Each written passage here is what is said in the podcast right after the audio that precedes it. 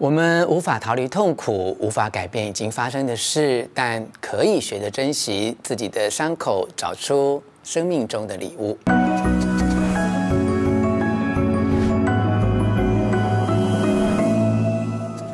我是吴若权，欢迎你来到幸福书房。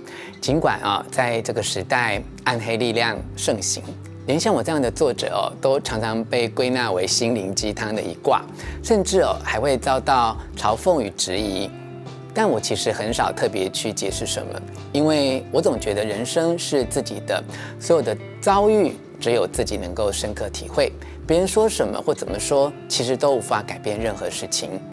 如果你真的认真阅读过我的作品，就会发现我从来就没有天真的以为所有的挫折都会是成长的礼物。我在过去录制的幸福书房影片也多次提到，生命中的很多挫折只会带给我们更多的打击与痛苦，甚至让我们从此一蹶不振，被打落人生的谷底，永远都不会翻身。那究竟差别在哪里呢？为什么有些人遭遇挫折之后就永远活在失败的阴影下，而另一些人却可以走出阴影，看到彩虹啊？只要你刚刚认真听，或许就可以听出关键字“走出”，也就是在遭遇挫折的当下采取一些行动。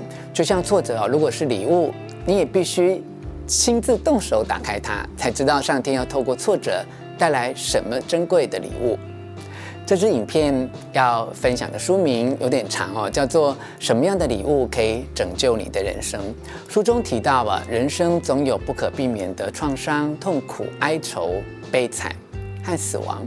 我们无法逃离痛苦，无法改变已经发生的事，但可以学着珍惜自己的伤口，找出生命中的礼物。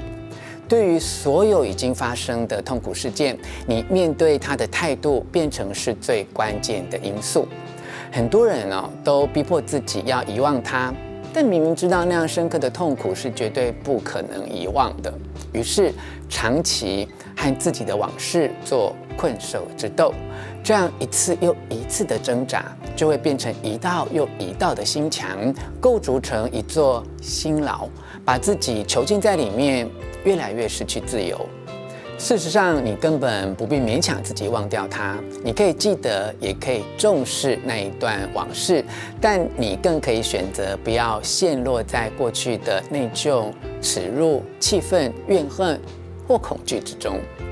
是的，我们可以诚恳面对已经发生的事实，同时也要记得提醒自己，不管失去什么，还是可以不断选择爱与希望。接下来，我从书中选择三座心牢，陪你一步一步找到释放自己的钥匙，让你重获自由。一、用受害者心态捆绑自己；二、埋怨伴侣阻碍亲密关系；三、因无法原谅而愤恨难消。现在，我们就从第一座心牢开始：一、用受害者心态捆绑自己。我长期从事咨询与疗愈工作，发现绝大多数的个案都是被受害者心态影响，而无法开展自己的人生。偏偏哦，他们完全不自觉，因为感觉自己受伤、心中有委屈的时候啊，怪罪别人是最理所当然也最简单的事情。从此以后，只要坐着动动嘴巴抱怨就好，什么努力也不用付出。更何况哦。对方的可恶之处啊，是如此的罪证确凿。我不骂他，难道是要怪我自己吗？哦，哎，或许实情真的如此，但你的人生也将被限制在受害者的辛劳里。换句话说，你用对方的错误把自己囚禁起来了。另一种跟受害者完全不同的心态叫做求生者，两者的差异在于哦。受害者常常无语问苍天，为什么会是我哈？而求生者却会问自己，既然都碰到了，那现在呢？我该怎么处理啊？哎，许多人之所以让自己长期留在受害者心态的牢笼里，是因为下意识觉得这样比较安全。好，当我们一遍又一遍地自问为什么啊，例如我为什么得癌症，为什么失业，为什么被劈腿啊，就等于一直在找一个怪罪的对象，这个对象也包括自己哦。但求生者问的是，那现在呢，表示自己已经可以不再琢磨于眼前坏事为什么会发生，而是开始思考自己可以拿这段遭遇怎么办，不再寻寻觅觅想找一个救星或代罪羔羊，而是着眼自己的选择与可能性。受害者的心态牢笼哦，往往是在童年时盖起来的。长大成人之后，这座牢笼越来越坚固，足以让自己误以为仍然像儿时那样的无能为力。这时候，你必须要给内在小孩足够的安全感。详细的做法，你可以期待下一支即将推出的影片哦。我会介绍《全人疗愈》那本书的内容，让已经成年的你学会做自己睿智的内在父母，让自己可以成为。真正独立自主的大人，将自己从受害者心态中释放出来。走出受害者心态的第一步是，无论发生任何事，轻轻拥抱正在发生的事情。这不代表你必须爱上这件事，但当你不再挣扎、不再抗拒，你就有更多的精力和余裕去想象。那现在呢？好，即使在恶劣的处境中，都能够因此而找到力量与自由。接下来介绍下一座辛劳。二、埋怨伴侣阻碍亲密关系。有人说，结婚是恋爱的坟墓，这句话是否成立，因人而异啊。但不愉快的婚姻确实像是一座监牢，尤其现在社会的离婚率很高。你有没有想过？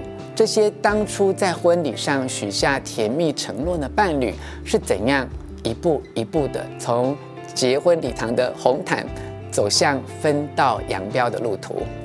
其实，亲密关系的头号杀手就是经年累月、一点一滴累积的气愤和不满。人哦，之所以会感到生气，往往是因为现实和期待有落差。吵架的时候，我们很容易认为是对方激怒了自己。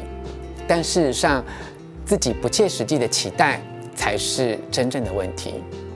世间情侣哦，往往怀抱着罗密欧与朱丽叶的情怀结婚，对彼此却没有真正的认识，彼此只是爱上恋爱的感觉，或爱上某个自己塑造出来的形象，甚至是受到原生家庭影响，把自己内心所渴望的特质都投射在这个人身上，甚至为了得到爱和一段安稳的关系，过度委曲求全，完全放弃真实的自己哦。坠入爱河啦，是一种飘飘然的化学作用啊，感觉无比美妙哎，但稍纵即逝哦。感觉淡掉以后，只剩下一个失落的梦。但若要认真经营伴侣关系，不在于你对爱有什么感觉，而在于你可以怎么做。当我们走进一段关系时，彼此都带着来自儿时的讯息，你可以试着回想童年生活，你对爱的感受是什么？你有没有把孩童时期害怕不被爱的讯息写入了你的这段关系里？你是一个会看到彼此优点的人吗？或是你一直在挑剔自己，也一直在看对方的缺点？如果你把对方换作是你，你愿意和这样的自己结婚吗？哦，或许以上问题的答案相当残酷啊，但是可以帮助你认清真正的事实，帮助你打开在伴侣关系中不断怨恨的钥匙，重新看待真正的自己以及这段关系。接下来简短聊聊最后一座辛劳：三，因无法原谅而愤恨难消。这座辛劳，就像回马枪哎，一把。又打中刚刚分享的第一座辛劳，也就是受害者心态哦。面对别人的错误哦，无论只是一个小小的无心之过，或罪大恶极到令人发指哦，只要自己感觉到委屈受伤，都难免会有以下的反应，例如，呃，想要讨回公道的冲动，报仇雪耻的渴望，想要听到对方的道歉，甚至，只要认错也可以了哈。